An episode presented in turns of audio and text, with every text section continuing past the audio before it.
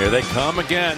Flag down at the line of scrimmage as the pass is to an open Travis Kelce, who flings it back over to Toney. My goodness, this is going for a touchdown. This is a, this is not a design play. Kelce's always looks around as if he's a quarterback, and he does this. And I can't believe it. I think it's coming back. Number 19, offense, lined up in the neutral zone. Welcome back to You Better You Bet, brought to you by BetMGM with Nick Kostos and Ken Barkley on the BetQL network. I love all the people about Nantz and Romo with the call on CBS yesterday. All the people that are like shocked that that happened. Oh, can't believe the referees threw that flag. As a Giants fan, I got like 18 texts right after that play. It was like, oh, like happy we got rid of Kadarius Toney. Like, wow, like, oh, Kadarius Toney, boneheaded play. Never seen that before. Also, he was like five yards off sides. Also, like, piss off all the complainers.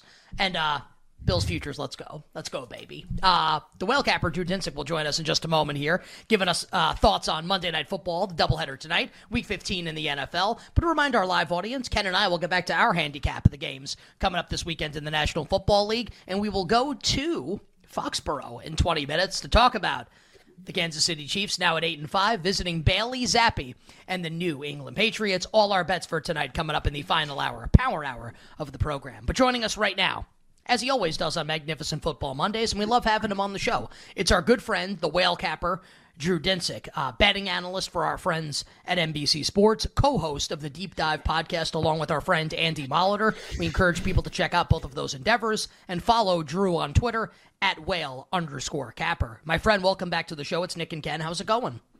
Oh, thank you. It was great to be with you guys as always. Marvelous Football Monday, and uh, yeah, the weekend that was uh, was awesome. Uh, we were just talking about it off the air, but uh, NFL bets basically all went my way. Uh, I think the only loser I had was Rams money line, uh, which was oh so close. But yeah, I took a took, took a a ton of you know ton of strong positions in this late in the season. You never really know how it's going to go. The betting market was not kind. I had some a pretty aggressively negative CLV on a couple plays. Like I think I had under 41 and a half in the Browns. I mean, yeah, in the uh, Bears uh, Bears game that closed like 44 or 45.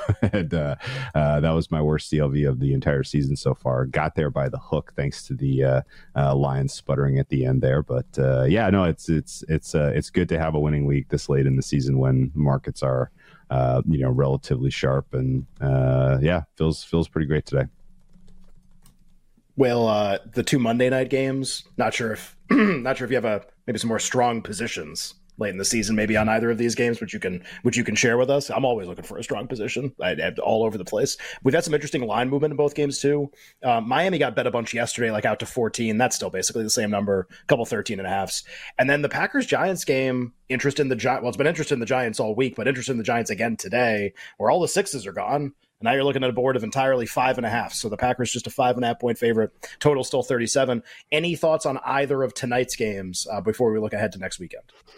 Yeah, I didn't bet either of these because I was pretty close to market, and uh, the one I was kind of staring the closest at was seeing how low this uh, Tennessee Miami total was going to go before playing some over. Um, and typically in a standalone game like this, like if you're going to, you know, if you're going to get in-game action if you're going to get halftime action like you have to be a little bit more price sensitive and uh, didn't quite get to the point where i wanted to get involved with the over there but uh, i have the dolphins circled as a little bit of um, just a team to watch in terms of uh, betting market being a little bit too sure that these guys are world beaters.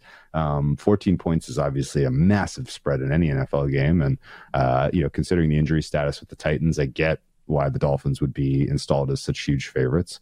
Um, but uh, the Dolphins have had a couple of kind of sneaky, quiet, significant injuries on defense lately. Like if you just look at their defensive numbers since Jalen Ramsey come back has come back, it tells you that the Dolphins defense is a top three unit in the NFL, and maybe they are. But uh, I think in the absence of Jaelan Phillips and now uh, having lost Baker, who's you know linebacker who had 700 plus very good snaps for them this year, uh, there is a chance you start to see this uh, Miami Dolphins defense uh, regress a hair. Uh, I'm hopeful that Dolphins just kind of take care of business in this one, and that. Um, we get this, you know, the week 15 market kind of becomes widely available with the Dolphins as close to two touchdown favorites over the Jets because I very much like the Jets if that's uh, what ultimately manifests there. So um, I'm hoping that there's not something weird that happens in this game that really kind of nukes that market before I get a chance to get some Jets. Uh, by the way, uh, Dolphins at some places now, BetMGM still hanging 14. 13 and a half have started to pop here for the Miami Dolphins in the game tonight against the Tennessee Titans. By the way, like I, I kind of agree with what you said about the Jets. I think that number's like a little too big for next week. Ken and I won't talk about that game until tomorrow because Miami is playing tonight. So that's Will's thoughts on the two Monday night football games and he bets that he likes. Uh, Will, let's turn our attention to the games coming up on Thursday, Saturday, Sunday, Monday as the NFL continues its pursuit of dominating every single day of the week. My friend, as it stands right now, what is your favorite look for Week 15 in the National Football League, and why? Oh well, if we get if we get uh, even 11 and a half uh, with the Jets, that would be my favorite side next week. Um, I'm nowhere close uh, to double digits there. Um, only bet I've gotten in so far is under 38 and a half in Chicago, Cleveland. Um, don't understand why this one's not one of the sort of typical low 30s type of games. Uh, the Bears defense, if you didn't know, they've been a buy, buy, buy uh, for what going on four weeks now. Like, you know, the Montez Sweat trade certainly kind of gave them a little bit of extra juice, but this unit has just been playing up uh, since about week six. Their run defense is among the best, if not flat out the best in the NFL. Uh, and now you have uh, a Browns team that's bringing Joe Flacco and, you know, is, is lost another tackle to a season ending injury uh, into a contest where I think both defenses can absolutely flex. Uh, Justin Fields drawing dead against this Cleveland Browns defense. I think the Browns defense is at particularly at home uh, is an extremely tough challenge for this Bears offense, which uh, been a little bit spotty since Fields has returned. I know they put up a decent uh, score line yesterday, but ultimately that was aided by some pretty weak defense from the uh, Lions combined with uh, some really, really favorable field position and some turnover luck. So, um, you know, this one has every whiff of Browns 13 to 10 for me. So under 38 and a half was uh, my, uh, my first bet uh, of the week and uh, favorite total, at least as current numbers sit. And hopefully, it's uh, 13-10 Browns, uh, led by comeback player of the year Joe Flacco, and that game would be would be really outstanding for the for the positions. As uh, as Damar Hamlin DNPs against the Dallas Cowboys would be really outstanding. Well, we'll see. I'm the Joker. I really am. I just it's this is going to drive me nuts the whole rest of the season. I can't help it. I just embrace what you are. You know, right? That's where I'm at right now. Uh, well, one of the one of the results we had yesterday, well, a pair of results we had yesterday. So kind of like the big three in the NFC. Like again, we continue this round robin where they play each other. Niners like. Mm-hmm don't like steamroll Seattle for a while, but like kind of put them away late, score a lot of points in the game against Seattle. Uh, Drew Lock actually like pretty good accounting of himself, but Seattle, uh, San Francisco wins rather, and mm-hmm. Dallas beats Philadelphia Sunday night, which means the Niners are the one going forward. Obviously, like the schedules down the stretch will determine the seeding. The futures market has responded by in a lot of places installing the Niners as like a pretty prohibitive favorite to win the Super Bowl, like a separation between the Niners and everybody else. So I think like I hope we can agree. I mean, I would think we would agree like the Niners are the most likely team to win the Super Bowl. That's not really like a point of discussion right now, even though it could be in a couple weeks. Who is the second most likely team to win the Super Bowl right now? I think it's the Ravens. and I think it's because the Ravens have the clear. They play in two weeks, seed. obviously, too. On, on Christmas yeah. night, right. the Niners and the Ravens Christmas play. Night. Two weeks from today. Yeah. Yeah, and not to like totally spoil the uh, the Dak uh, Prescott party that I know Lockie is already uh, sending out invites for. oh, I've been uh, hedging. I, I, Don't worry, I think big uh, hedges going I, yeah. I cur- I currently think the MVP is a three man race. Uh, I think it's Dak Purdy and uh, Lamar, and I think uh, you know Dallas is red circled for me this week as uh, potential letdown against the Bills. Then they got to go up against the Dolphins, who they don't match up with well defensively. Uh, so Dol- you know the, the the Cowboys realistically need to win these two games. I think uh, to get Dak to you know to kind of concrete that uh, favorite status, um, and a loss against the Bills, and particular loss where Josh Allen like outplays him would be bad news for uh, for for Dak. And then at that point, I think Lamar Purdy head to head Christmas night, that's probably your decider for the MVP. That's kind of the, just, you know, I'm, I'm looking crystal bally and I get that like there's Lamar has work to do in the statistical categories. Like he's way, way, way, way, way behind. Um, but if you didn't notice, he had the best game of any player who stepped on the field yesterday. Um, obviously, week 14 still has to finish. Uh, you know, Tua could put up a, a, more impressive EPA number, I guess. But um, I think um, there were signs against the Rams where you can see that, yes, there's maybe some potential that the Ravens defense is overrated, but they're still very, very well coached and they have a ton of depth.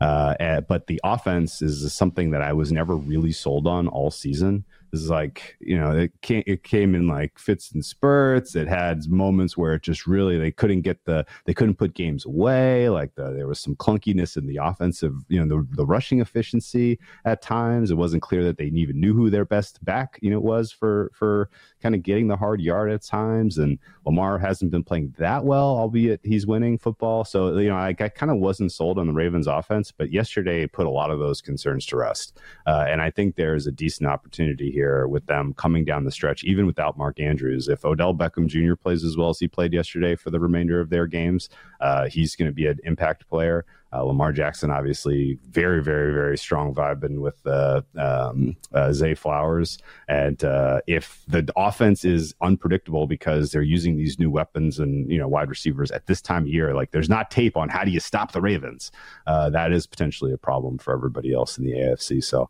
it's taken me an absolute lo- you know lifetime to get to believing that the Ravens can do anything in the AFC, but uh, I think that's your one seed, which makes them the most likely to be in the Super Bowl um, as things currently stand. You better, you better hear Nick and Ken on a Monday, talking right now with the whale capper Drew Dinsick from NBC Sports and the Deep Dive podcast on Twitter at whale underscore capper. Well, would like to get your thoughts on the three Saturday games for people that will have interest in betting them, aka 100% of our audience. Um, even if you don't have any bets on these games, just like have you had to pick something, what would it be? Bengals laying three and a half against the Vikings. Total there is 39. We expect Nick Mullens to start for Minnesota. Indy in between a two and a half and a three point home favorite against Mitch Trubisky and the Steelers. Total there is 42. And then the Lions out to a five point favorite on Saturday night against Russ and the Broncos. Total is 46 and a half. Have like 90 seconds for this one and then uh, we'll close with something else. But thoughts on the Saturday games here and any bets you might have. Yeah, so Jake Browning and the Cincinnati Bengals. Jake Jake Browning had the second best performance of any quarterback in the NFL yesterday after Lamar Jackson, which is absolutely insane. It was not entirely because of uh, the Colts defense, although they definitely helped. Um, I am surprised that he's uh, only asking you're only asking him to lay three and a half here against Minnesota, who has no offense to speak of right now. Minnesota getting it done almost entirely on defense and almost entirely with the defense that uh, you know kind of preys on you know pressure uh, being the fact, you know, blitzing and pressure being the factor. And uh, for what it's worth, Cincinnati's at full strength in the offensive line. Their weapons are fully healthy, and they are a nightmare matchup against the secondary for Minnesota. So I think Cincinnati's going to score there. I would lean uh, laying the points with the Bengals, and you know, we'll check up some injury information on the Cincinnati defense, which is pretty bad, uh, before finally getting involved. Uh, similarly, Pittsburgh coming into this one without uh, T.J. Watt and uh, Alex Highsmith. Apparently, those you know th- that's your last two pass rushers for the Steelers.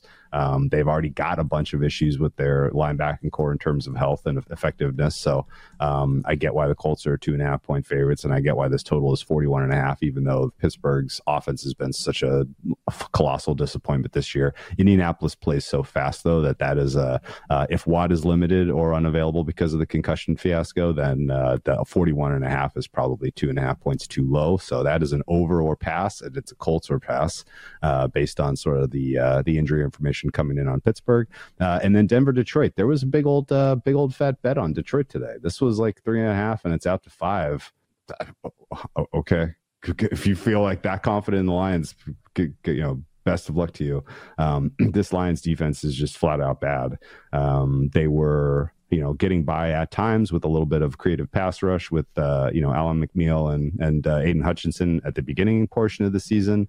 McNeill now on IR. Hutchinson is like his his quality of play has regressed aggressively, uh, and the secondary can be picked on by you know basically average receivers are picking on them. I think Courtland Sutton has potential for a huge game, uh, and you have a better uh, you know good a good scheming coach who kind of takes uh, you know, solid lessons from the, what's on film, and there's now a, a, pretty clear blueprint about how you beat the Lions. So, uh, Denver, if this if this continues to trend, five and a half, I'm seeing now. Uh, I think this is pretty obviously. I might end up getting involved in the Broncos again, which I didn't think was possible because, like, I, you, you assume they get bet every week. They keep winning every week. Like there's got to be a high point on their price. But you know, if the people are that confident that the Lions are the side here, then I, I might be Broncos this week, which is wild. Well, five seconds. Favorite NBA bet for tonight. Ooh, uh, Nuggets first quarter in my account, and uh, but Kings oh, for the yeah. full game minus four and a half. Yeah. Yeah. Okay, so Kings for the full that. game and Nuggets so in the first quarter. Love that.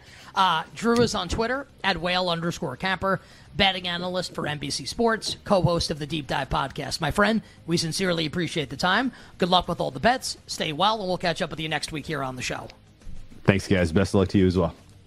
The great Drew Dinsick, the whale capper, joining oh, us here so on You Better You Bet. Well, I really they, like and, then, and then you have then yeah. you have a preview of Ken's NBA bets for tonight. Coming up next, yeah. more Week 15 handicapping from Nick and Ken. You better, you bet.